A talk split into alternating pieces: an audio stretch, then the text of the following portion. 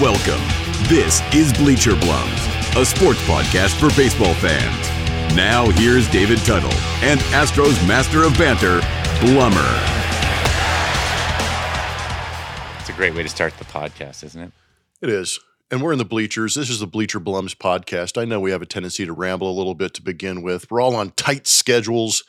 But uh, myself, Jeff Blum, I am the color commentator for the Houston Astros. Played a little bit in the big leagues, and then my co-host David Tuttle, who we you just heard talking, chatting, and uh, bantering back and forth. Played at Santa Clara University, played for Team USA, got drafted, played in the minor leagues for nine years, got traded a couple times, never really got the chance but I'll be damned if he isn't just a fine gentleman and able to come on here and talk with me every once in a while. So it's kind of fun. But, uh, you know, what's on tap brought to you by St. Arnold, as always. Oh, I can update on my St. Arnold event. We had a blast, dude. Oh, I saw you. And it went so well. Uh, we actually had a chance to send a picture to uh, David Tuttle because he was on the left coast, and my producer, our producer, and our all around swag specialist, uh, Mark Ramos, was at the St. Arnold event handing out t shirts. Well, planned on handing out t-shirts but people were gracious enough to purchase them off him he had stickers he had coasters he had all kinds of great stuff but it was a it was a fun event and of all things it was on a monday night and people showed up we hung out we gave away prizes we raffled off a bunch of stuff and i ended up raising a ton of money for my uh, for my charity, the Star Rock Ministry. So I greatly appreciate all of those who have showed up who showed up at the St. Arnold event. It was awesome. I got to hang out with Marco. We had a couple of pops. Uh, I believe I had a couple of lawnmowers. I'm not sure what Marco had, but he probably had a much better beer, even though that the lawnmower is really good. But he might have a little bit uh, more better b- palate, I guess, that day. But uh, it was a good time. We're going to talk a little A more better palate. more better. Well, I wanted to say more betterer, but uh, it is early. My brain is still trying to function, and I've got my little my little espresso going. So uh, we're going to talk a little bit about the trade deadline. Uh, uh, the kind of a heartbreaker for me is Vin Scully passing away. We're both Tuttle and I being left coast guys growing up in California. We'll talk a little bit about that. But I grew up in the LA area, so Vin Scully was a big part of my childhood and my, and my love for the game of baseball. And then obviously getting to play baseball you know that was probably one of the cool things and i'll, I'll, I'll elaborate on it later is having guys like uh, my partner's dad call games for me uh, the great harry kalas and then you had vin scully you know those those there are some icons out there that when you have them name drop you in a game you you feel like you've reached a level. So i'll talk a little bit about that and then i've got a thing with Oh. joey gallo i don't know what it is but i don't understand it and I want to talk about it a little bit later. But uh, Tuttle, what's going on? What do you, do you have anything on tap that you'd like No. to chat about? That's great, Blummer. It's so funny, man. It's so good to see you again. I uh the Bronx, the thing we talked about on the Bronx, uh the Bronx podcast was uh the Bronx Pinstripes podcast with Joey Gallo, and here he is coming to uh, our lovely LA Dodgers here in SoCal. you So get I to had- enjoy him now. Well, I ha- well, I don't. I mean, I, I'm blacked out. The Dodgers have their own network, and Oh, unless you pay right. for their network, so it's great. I don't have to St- watch the Dodgers the or the Angels. I watch the Astros and the so Giants brutal. as much as I want.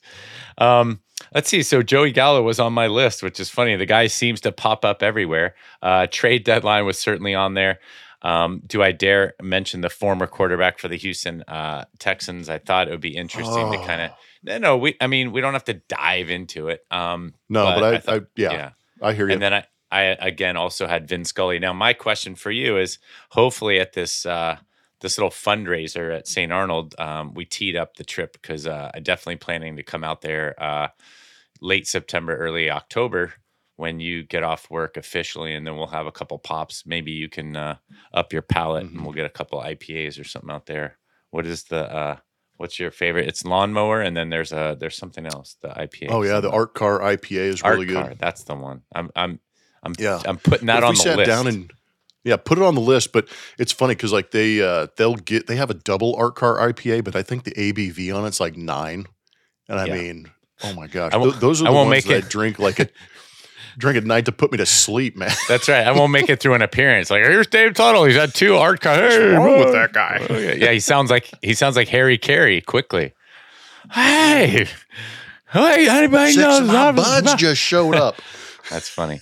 Yeah, the Vin Scully thing was interesting, and I'd love to dig into that. So, uh, you know, as typical, our our yeah. uh, what's on tap by brought to you by St. Arnold is uh, is raring and ready to go. And if I have a a, a curveball to throw you, maybe I will do so during the podcast. But I think we're pretty aligned with the topics du jour. Remember, you can get at us on both Twitter and Instagram at Real David Tuttle, at Blummer27 on Instagram and Twitter, and uh, why don't we uh, lead off, Blummer? What what do you, what do you got to start? Then should we just get into the trade deadline? Yeah, let's let's talk about the trades. You know, winners, losers, who who you saw that you thought did a very good job.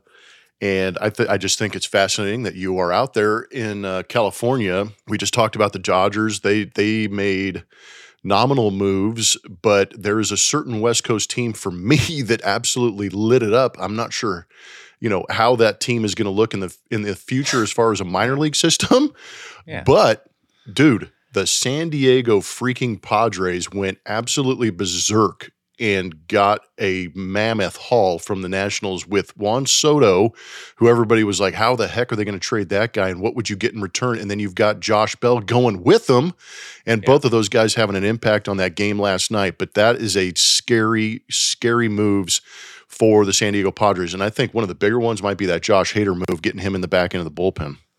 I agree. We talk about pitching and defense during the uh, during the postseason. I mean, Hader's first game with them, uh, he looked like you know, uh, full of life. What do they say? Uh, vim and vigor, piss and vinegar, yeah. any of those work. He was throwing 98, 99, looked good, looked fresh. And I think, you know, I've talked about chemistry, but chemistry is a really interesting thing because when you start plugging holes at positions, meaning, you know, if you're the one and two or the three starter and you're four and five or, you know, a drop off significantly, or, you know, you have a good three, four, five in your lineup and then you have a drop off at seven, eight, and, you know, pitch teams know they can pitch to you. It's great.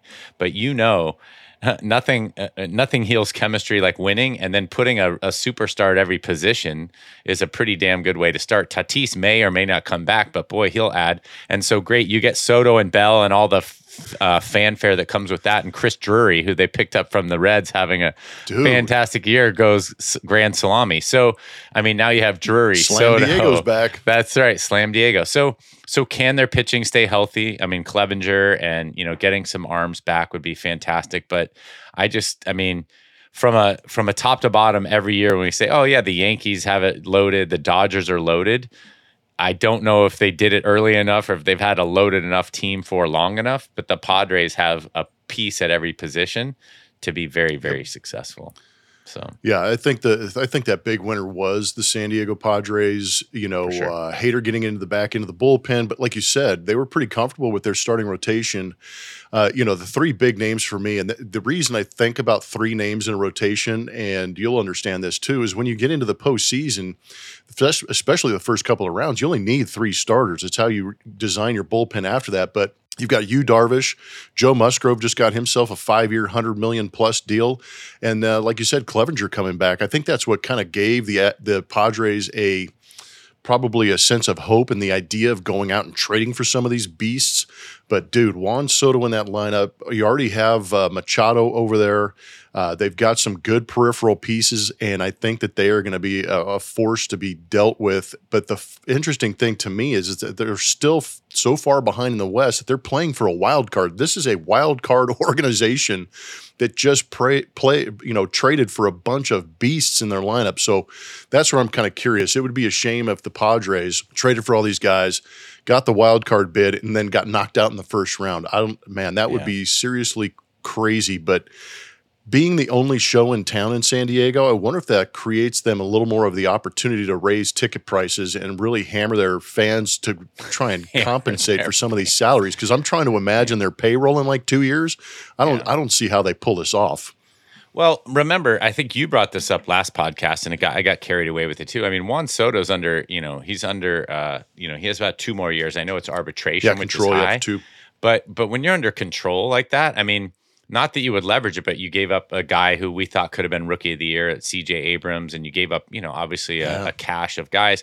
But I think the key point to this, and we've said this before, the NFL, the NBA, those first and second round picks play right out of the gate. They get paid a lot of money, the maturity level, the speed of the game, all of that. Those are the guys that play every day. Baseball's always been a different um, animal because of the minor leagues and all that. And you know as well as I, and we've talked about it. I mean, I was drafted in the sixth round. You were drafted in the seventh round, right? You played set, you know, 14 years in the big leagues, and I didn't make it. It's kind of like the rounds don't have like you've got to go now. And I think because yeah. Soto is under control for two years, made that uh, a worthwhile deal for the Padres because, as you already mentioned, uh, they've got Machado and Tatis like tied up.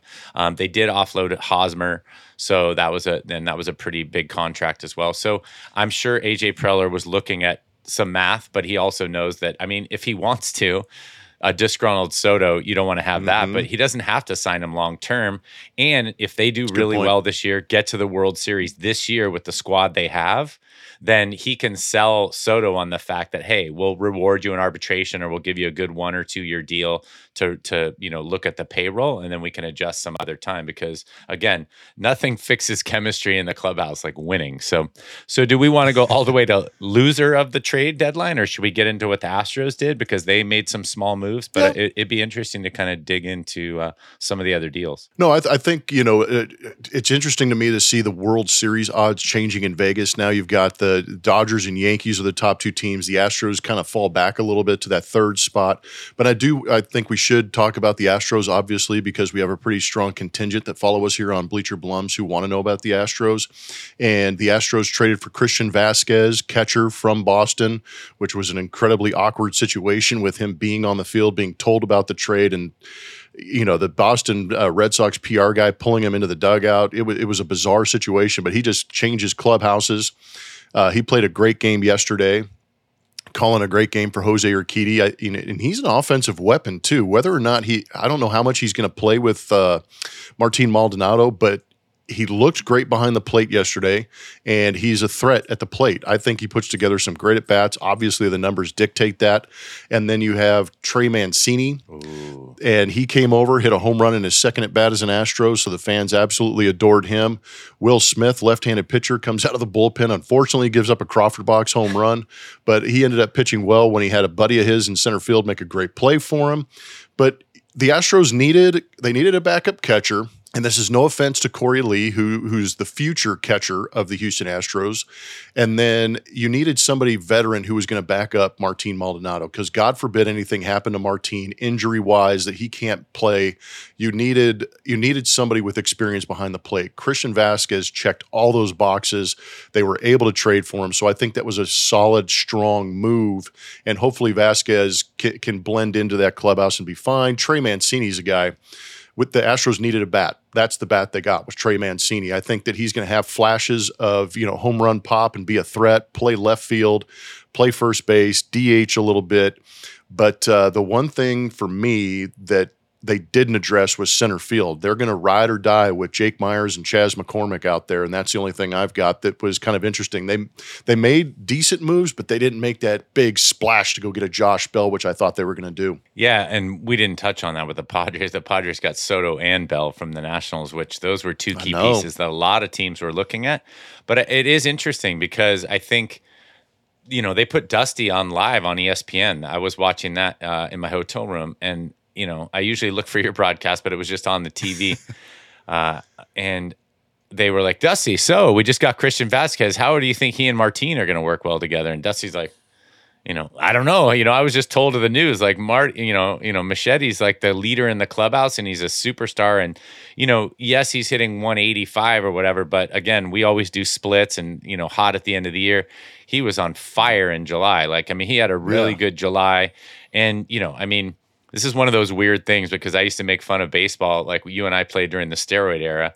But you know, Mark Belanger's a Hall of Famer, and he was hitting like 199, 201. He was always around the the Mendoza line for the Orioles. I mean, uh, Martin Maldonado does that for you guys. I mean, I don't think Justin Verlander would be having the year he's having if it wasn't for Martin, and I think JV would say the same damn thing. So Martin's yeah. not going anywhere.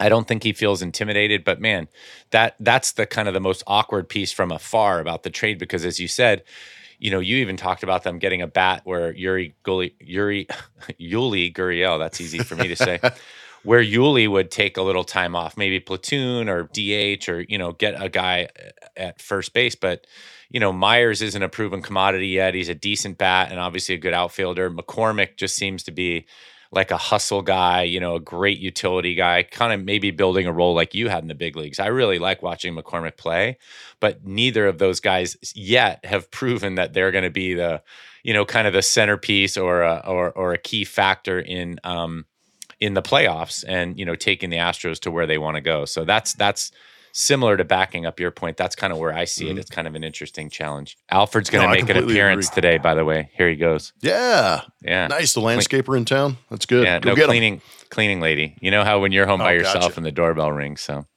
anyway, oh, Alfred's going to make an Happens appearance every single time. And we love that in the bleachers. It's yeah. real, man. Yeah. Yep. All right. So you know, uh, and just real quickly to touch on Will Smith, I think that he's going to take some of the pressure off of guys like Phil Maton, Hector Neris, Rafael Montero, Ryne Stanek, where you can use Will Smith maybe a little bit earlier in the game in some high leverage situations against tough left handed hitters. But, uh, you, you, know, he's not having the greatest year. Hopefully, moving into this bullpen and being used in a little more situational type situations, if that makes any sense, uh, hopefully makes him a little bit better. But, uh, some interesting times, some big trades. Again, the Vegas odds, if you go check them out, it is going to be the Dodgers again. It's going to be the Yankees because of some of the key moves they made, and then the Astros as far as World Series odds. Uh, do you think that the do you think that the Yankees made enough moves to make them that World Series contender? You know, that's always that's a great question, Blummer. And I hadn't thought about it. I this is the other thing I love about the podcast is, you know, you and I have an idea and we're, you know, now that we've done this for 3 years, we're paying attention. You're every night in front of the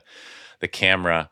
You know, I just kind of arbitrarily see things and snippets and watch here, but my my gut feeling tells me that the Yankees thought that they had most of the pieces in place, right? They've already mm-hmm. um, sealed a winning record at home, you know, for the entire year. So essentially, that means if they lost every game at home for the rest of the year, they would still be above 500. So I think what they were when they went in the clubhouse and looked in the mirror, they said, "Oh my God, we're you know we're a good team. We're playing way above, you know, I don't know, out over our skis."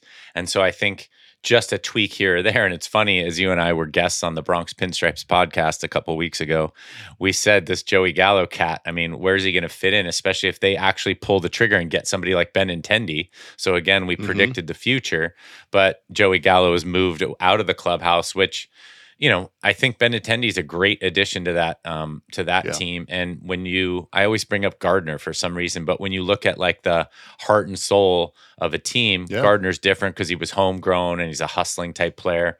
But we all know uh, Benintendi made a fantastic play against the Astros years ago, that diving play in left field. But he's a decent outfielder. He's a great bat in the lineup. He's left-handed. I mean, that's a would you rather have Benintendi or Gallo in the lineup there? And you know, and now you have Carpenter. And I think, I think my one caveat to the Yankees, their lineup, and I don't think anybody was worried about their hitting. If Aaron Judge just keeps putting everybody on his back, and Giancarlo can get back and be healthy, that's a formidable lineup. Yeah. It's going to be the pitching, and I don't know. I mean, I know they made some pitching moves too. You mentioned that. I mean, but gosh, the guys they had right after we talked about the All Star game and these guys that that uh, they had a couple guys blow out, and um, you know that's going to be a challenge to see how those guys fit in the mix. Um, specifically, I don't know. Are are they supposed to get Chapman back as well, or is he just? I don't know. He's been. He was kinda... back, but he wasn't pitching in that leverage situation late in ball games. That was what was crazy to me. But then they lose yeah. Michael King, who broke his Thank arm. You. That was a huge King. loss. That was that's the you know, one that. Yeah. yeah sorry. Yeah. Clayton Holmes has been unbelievable. He's their closer now, and he's been lights out. Chapman's kind of that lefty specialist guy, pocket maybe in the sixth or seventh inning, but he's kind of lost that role in the in the yeah. seventh uh, or in the ninth inning. But uh, their starting rotation for me is still the question mark. I can't believe they traded Jordan Montgomery. That was the one that kind of caught me off guard. I was like, wait a minute, he's decent in your starting rotation, right. but now you're trying, you know, Severino. What's he going to bring? Is he going to stay healthy? And then right. you've got Taillon. Is that yeah, who's that going to be? Uh, Gerrit Cole just gave up, you know, what three home runs and six runs in the first inning the other day, and ended up taking a loss in that game. So, you know, a lot riding on that arm of Gerrit Cole. I think the bullpen may have gotten a little bit better for the Yankees, and I felt like the guys that they went to go get, you know, Lou Trivino from. Uh, oh, they oh, they got Frankie Montas, yep, which is good too. Montas but the Astros, Trivino, yeah. Yeah, the Astros have beat up on uh, Montas the last couple of times, and then Trivino, I think is going to implode. He he was under pressure in Oakland and had a seven ERA. I think under the spotlight of New York, it maybe uh, get to him a little bit. Uh, the guy that I'm curious about is, is, this guy named Scott Effross, and he's got a wicked sidearm delivery and a turbo sinker to right-handed hitters. I think that's the idea that they wanted to go get a guy that could beat some of the right-handed hitters for the Astros late in uh, late in games. That might be the guy. And they picked up Harrison Bader too, so they got some outfield help. And you know, I don't want to get into it just now because I'm going to throw it to a sponsor real quick. But when we come back from this sponsor break, I'm going to light Joey Gallo up, and I don't understand what's going on and why baseball's so infatuated with this guy. So enjoy the sponsor and look forward to maybe me exposing Joey Gallo even more than he's already been exposed. All right, here we go. The best way to learn a language? Immersion. Living where the language is spoken and using it every day. But if that's not in the cards this year, you can still learn a language the second best way, and that's with Babbel. Be a better you in 2024 with Babbel, the science-backed language learning app that actually works. Don't pay hundreds of dollars for private tutors or waste hours on apps that don't really help you speak the language. Babbel's quick 10-minute lessons are handcrafted by over 200 language experts and help you start speaking a new language in as little as 3 weeks. Babbel's designed by real people for real conversations, and their tips and tools are approachable, accessible, rooted in real-life situations and delivered with conversation-based teaching so you're ready to practice what you've learned in the real world. Here's a special limited time deal for our listeners. Right now, get up to 60% off your Babbel subscription at babbel.com slash bluewire. That's 60% off at babbel.com slash bluewire, spelled B-A-B-B-E-L dot com slash bluewire. Rules and restrictions apply. And we're back. Thank you to the Blue Wire Podcast Network for hooking us up and getting those advertisers on here so that we can continue to bring you the best in baseball coverage here in the bleachers with the Bleacher Blums podcast crew. Myself, Jeff Blum. We've got David Tuttle, and of course, our producer, Mark Ramos, doing a heck of a job out there. But, uh, Joey Gallo, we were just got done talking about the New York Yankees. We got done talking about some of the trades and what they mean to some of these teams. And then Joey Gallo's name continues to come up. And when we heard that Benintendi was signing with the Yankees, Harrison Bader getting traded to the Yankees, all of a sudden they're like, oh, what are we going to do with Joey Gallo? We've got to trade him.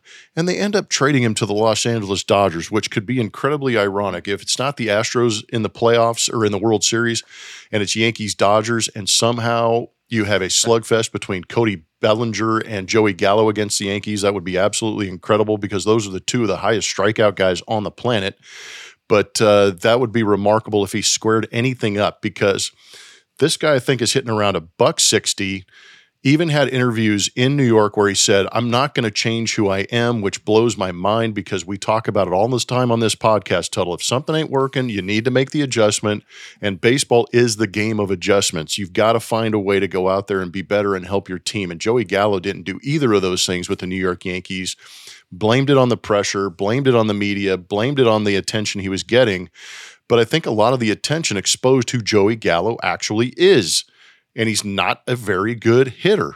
And I've got a lot of numbers to back that up that just fascinated me because it's fascinating to me that Joey Gallo is a coveted piece because of the potential for a possible home run. What say you about Joey Gallo? And I'm, am I an irrational Joey Gallo and anti Joey Gallo type guy? Gosh, uh, irrational. I don't. I don't. I've never described you as irrational. Like both of us have like strong reactions. We, I was joking before that you know a guy like Joey Gallo has been in the big leagues a while. I I do think you know sometimes it's optics and you know this well which is if you look up baseball you know you're trying to explain baseball to somebody who doesn't know it and you look it up on wikipedia which now you would instead of the dictionary, I guess. Um, right next to it says baseball, game of adjustments. I mean, that's kind of what it is, right? So when you come out and yeah, and there is there is not a picture of Joey Gallo there, um, but but I do I do think it's an interesting point, which I, I don't think it's irrational. I do think it's funny that you know, we talk about trading within divisions and things like that. Is maybe the Dodgers were the only ones that wanted him, and that you know the Yankees feel strongly about they know what they have. But man, what uh, you know, aside from the Astros, we know we have a ton of listeners there, and you know, for your sake, we'd love the Astros to get there. If it's a Dodgers Yankees World Series, which would make everybody uh, from MLB just go crazy from a from a TV standpoint, especially uh, with the passing of Vin Scully and you know just some of the things that they're they're celebrating this year um, it would be amazing to see Gallo and Bellinger, you know, kind of bottom of the eighth inning here, they're pinch hitting Joey Gallo. Oh, he strikes out. You know, bottom of the you know top of the ninth inning. Oh, Bellinger, yeah. he's pinch hitting. But if one of those had, uh, well, I know Bellinger wasn't traded, but if either of those gentlemen have a have a, a say so in the outcome of the World Series would be a really interesting uh, dynamic. So, I you know I don't think you're irrationally bashing him. I do think it's optics coming out and saying you're not going to make adjustments, and you know the pressure of New York's getting to you. I, I actually appreciate the honesty.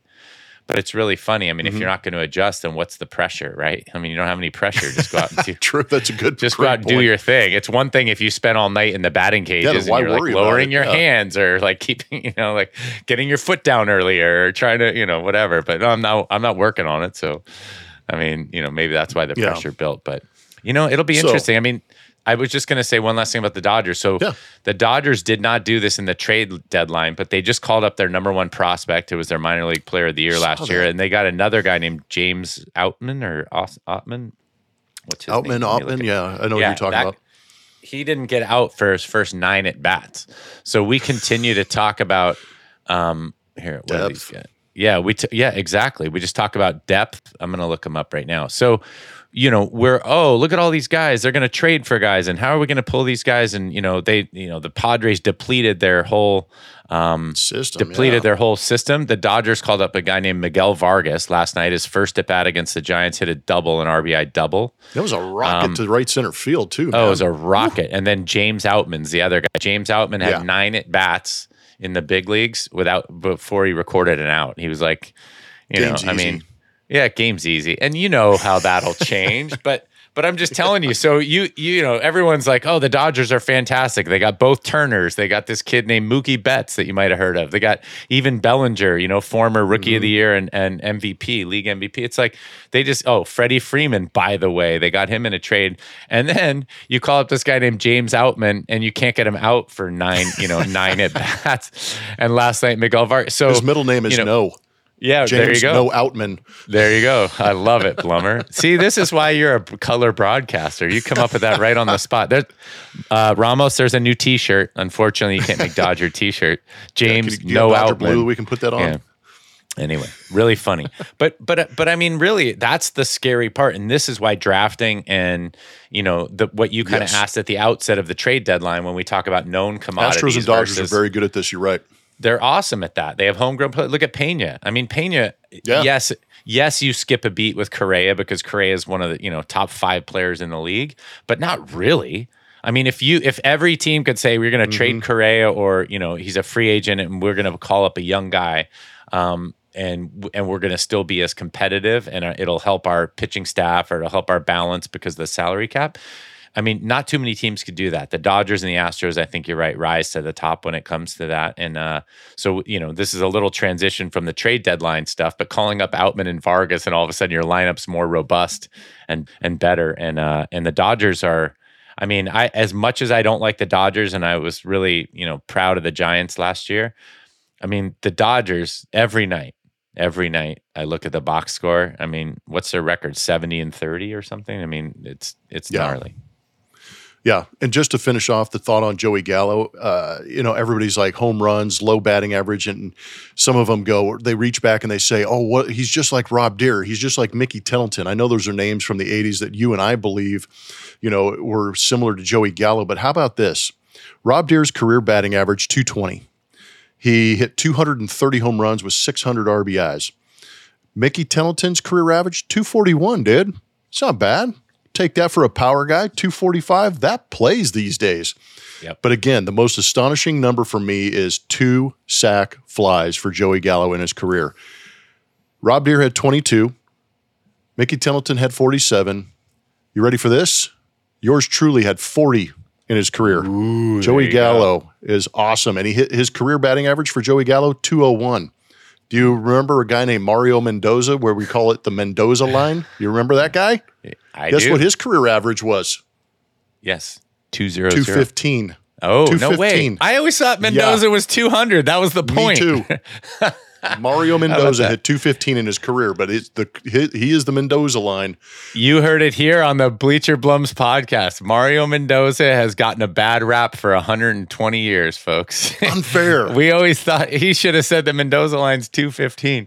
You it's know now the funny? Gallo line. If Joey Gallo hits 200 for his career, he's 201. If he ends up hitting 199 or 200, we are gonna hey, it's a cancel culture. We are going to change the Mendoza line to the Gallo line without a doubt. Redemption. We're going to have to. We're gonna we're gonna get a petition signed. We're gonna go to the winter meetings and say that we need the Mendoza line uh, changed to the to Joey Gallo line. So you know, you made a couple yeah. of really good points there, which is funny. The career. Um, I, the, a good friend of mine uh, pitched for the Tigers, and uh, Mickey Tettleton was in camp when he was there. And you know, oh, you have inner inter squads when you first go there, you know, so this guy was a young guy, high pick, and he's like, this is great. So, you know, the catchers know, they all know each other, and, you know, it's intra squad. So the guy's like, look, Tettleton, Tettleton can handle the fastball, but you got to throw it in off the plate.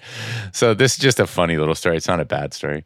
Um, so he's like, all right, throw, you know, a fastball in off the plate. We're talking inside the black there, right under his hands, and he smashes it like past the first base box, like, you know, foul, like just turned on it inside. He's like, all right catcher comes out. He's like, all right, you got to throw this one more inside. Like the catcher's like, you know, kind of behind his front hip. He throws it in there and whack, Tettleton smashes it over the dugout, like just yanks it foul. and then he throws one. He says, no, you got to throw this one at his butt cheek. Like you have to get get it in there because you threw the first one. He almost hit it fair. The second one over, like you got to get it in there he throws one almost behind him. Like today, we'd see it on TV, and it's like, hey, you know, what are you throwing at me for? Tettleton smashes it over the on deck circle, and he Jeez. was like, so the reason I tell the story is this Can't is like you're there. talking about Tettleton, two forty five. You could not get it in there on the guy. So here you go, two forty five, whatever, forty seven sac flies and two hundred forty five home runs. The guy was a legitimate big leaguer, and he could handle the fastball. But it was really funny to learn that was that guy's welcome to the big leagues. Like, hey, first big league camp, throw it in, get it in here, like whack, whack. You're like, oh my god, I cannot, I can't, can't throw it far enough in. so how else will I get him out anyway? So so, but to your point about Joey Gallo, I mean, that's not his game. So you know, I, I think it's a it's a slight against Joey Gallo and Rob Deer even to say Joey Gallo is just like Rob Deer and just like yeah. Mickey Tettleton. If I were Mickey Tettleton, I'd be pissed off. seriously, right? how dare you do that to me? Yeah, seriously. Oh man. Yeah. Uh, oh, right. and career home runs. Rob Deer had 230. Mickey Tettleton had 245. Joey Gallo currently sits at 170. So we will see how that plays out. And just speaking of the Dodgers and getting a maybe this is actually it, it's sad but at the same time i think the fact that you know it, when somebody passes away and the stories get better is a tribute to who the person was whether it's in your small group at, of, of friends at home or whether it's a guy like vin scully but uh, I know that you grew up in Northern California, Tuttle. You're a Giants fan, a lot of uh, rivalry between the Dodgers and Giants. So I'm sure you heard the voice quite a bit growing up.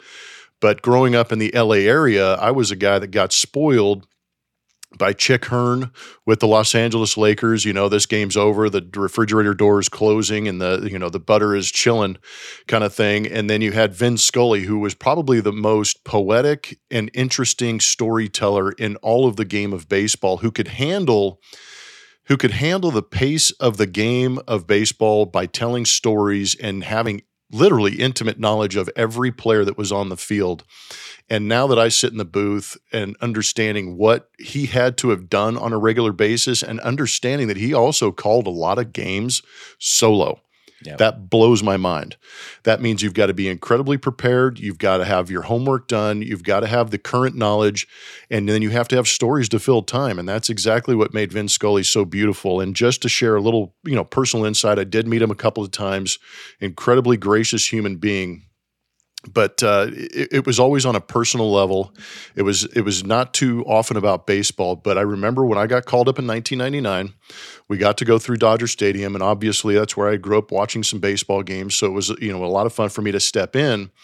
But unbeknownst to me, as I dig in, because I can't you know I can't hear the television broadcast. I'm having friends text me and call me going, "Oh my gosh, Vin Scully knows everything about you because I grew up in the LA area." So he proceeded to go through my high school career, went through my collegiate career at Berkeley, and you know even knew that my wife Corey was from Yorba Linda, California. So he always exploited the ties to Southern California when I came up and spoke graciously about me.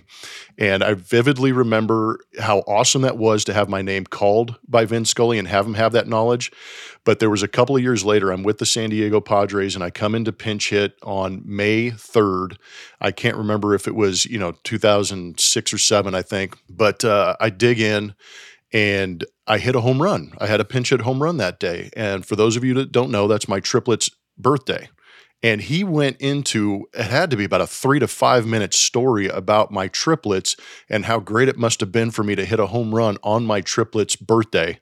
So that's my little tribute to Vince Scully and what he meant to me. I had no idea that his broadcasting, you know, I'd be sharing, you know, a common career with him, but uh, he's an icon. He is the bar that will never be, you know, achieved because he was so great. But uh, what a great man to know him and have him call my name was absolutely incredible. But uh, I don't know what you have about Vin Scully, but that was just my little moment to be able to give a little back to uh, Vin Scully, who was uh, truly a, a gentleman and did so much for the game of baseball. Yeah, Blum. That's funny. I had a question on here to ask you about your favorite uh, Vin Scully story, and there it is, folks. I mean, that's but it, it's it incredible, awesome. and and I do think foundationally, like when we say there'll never be another, I mean, it's just you know the game's change, the landscape's True. always changing, but when you're a pioneer like that, you know, you, you'll a great you'll, word for it, right? You'll never get um, credit for you know i mean like even if you aspire to be the next vin scully and we know that you know bob costas was a great broadcaster and al michaels and all these guys but you know or and joe buck a lot of people don't like joe buck but you know he's obviously got the the game like he's got it down mm-hmm. uh, in terms of being a professional and you know like you said tk your partner you know had to follow his dad into this and he's very good but i'm sure tk would tell you like his dad was an inspiration and a pioneer and so i always think mm-hmm. that you know, there will be good broadcasters. There will be outstanding folks. I was listening to the Giants again last night, and Jon Miller, who's already like a Hall of Fame broadcaster, was doing the game yeah. by himself on radio and doing the game by yourself again. I mean, it's really, it's unbelievable. What Vin Scully, I have two things for you. What his skill was is telling a story, and you said it already. The pace of the game is slow, but because you had a home run on your triplet's birthday, Vin Scully never felt the uh, felt the urgency to, you know, to say mm-hmm. say Bagwell's hitting behind you to jump into Bagwell now and tell you everything about Bagwell. He kept this the story great. going yeah. about you. And and that's fine because he'll get Bagwell into the next game or the game after or he mm-hmm. he was very he was adept at reading the game enough to know that it was important to finish the story about you and the triplets and you're from Southern California and how gracious and how outstanding it must be to hit on May 3rd a home run, you know, and that didn't affect people aren't clamoring for, well, we want to know about Bagwell and what's he hitting and what's going on there. Like he just he floated into the game, you know, and to your point, that's what made it uh his storytelling kept the pace of the game, the tone, everything like that. And then the story I heard this week was uh and everybody's like, "What's your favorite Vin Scully story?" Um, and this is not my story, but uh, I guess uh, Socrates Brito was a, a baseball mm-hmm. player. Mm-hmm. Um, I don't remember yep. Socrates Brito, but he came up, and uh, I guess Vin Scully. I, it took him a whole inning too gave everybody the story about the Greek philosopher Socrates, you know, like, hey, Socrates Brito from the Dominican Republic, he's named after Socrates, the Greek philosopher from 1617. And he proceeded for the next inning and a half to tell everybody like why Socrates was important and what he thought, you know, the earth, he was the first person to think the earth is round. And, you know, anyway.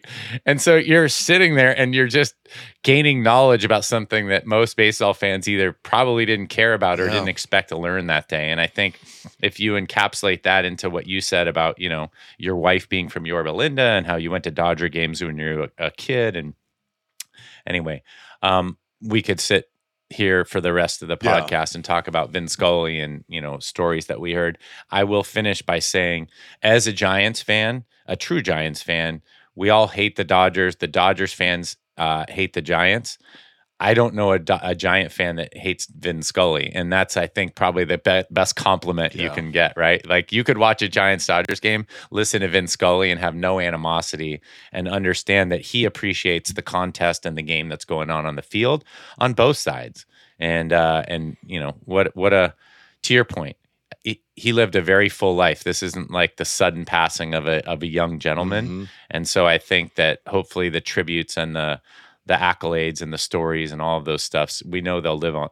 We know they'll live on forever. So fantastic. Absolutely. I think that's a good way to finish this podcast. Uh, it's been fun. We did a great job talking about the uh, trade deadlines. We uh, we even had a little fun with Joey Gallo. But uh, always good chatting with you, Tuttle. It's been a blast. We know that doing this podcast is something that we enjoy doing, uh, a little cathartic for us to get a lot of thoughts out of our brain that maybe we wouldn't normally have in our own household. So we appreciate everybody who joins the bleachers. And we obviously want to thank all the military home and abroad for protecting us and giving us this freedom to be able to chat and uh, speak our minds a little bit about a sport that we love and all the first responders, all of those that rush into harm's way to save us and keep us safe, and all of the uh, essential workers, doctors, EMTs, nurses, uh, uh, the essential workers that keep the shelves stocked and keep us going through all of these uh, issues that we're having. But uh, continue to work hard out there, continue to have some fun. Teachers, the countdown is on. I think. Uh, I think next time we talk, I will have done a I will have done a national game on the Peacock streaming app, whatever the heck that thing is, and then I will be moving my first daughter to the University of Arkansas. So I may be in a different mood next time with a box of tissues and some bloodshot eyes uh, getting right. through that. But we greatly appreciate you here on this podcast. Tuttle, it's been a blast hanging out with you, man. That's why I love you, Blummer. You're sensitive. You know what's really funny after the Vin Scully story is uh, it would be interesting to hear Vin Scully's story about Joey Gallo, and that's something we won't ever get to hear. If you're over, right. if you're so over the age, if you're over the age of 45, don't forget to get screened for colorectal cancer. And as always on this podcast, we encourage our listeners to get after it and believe it. Believe it.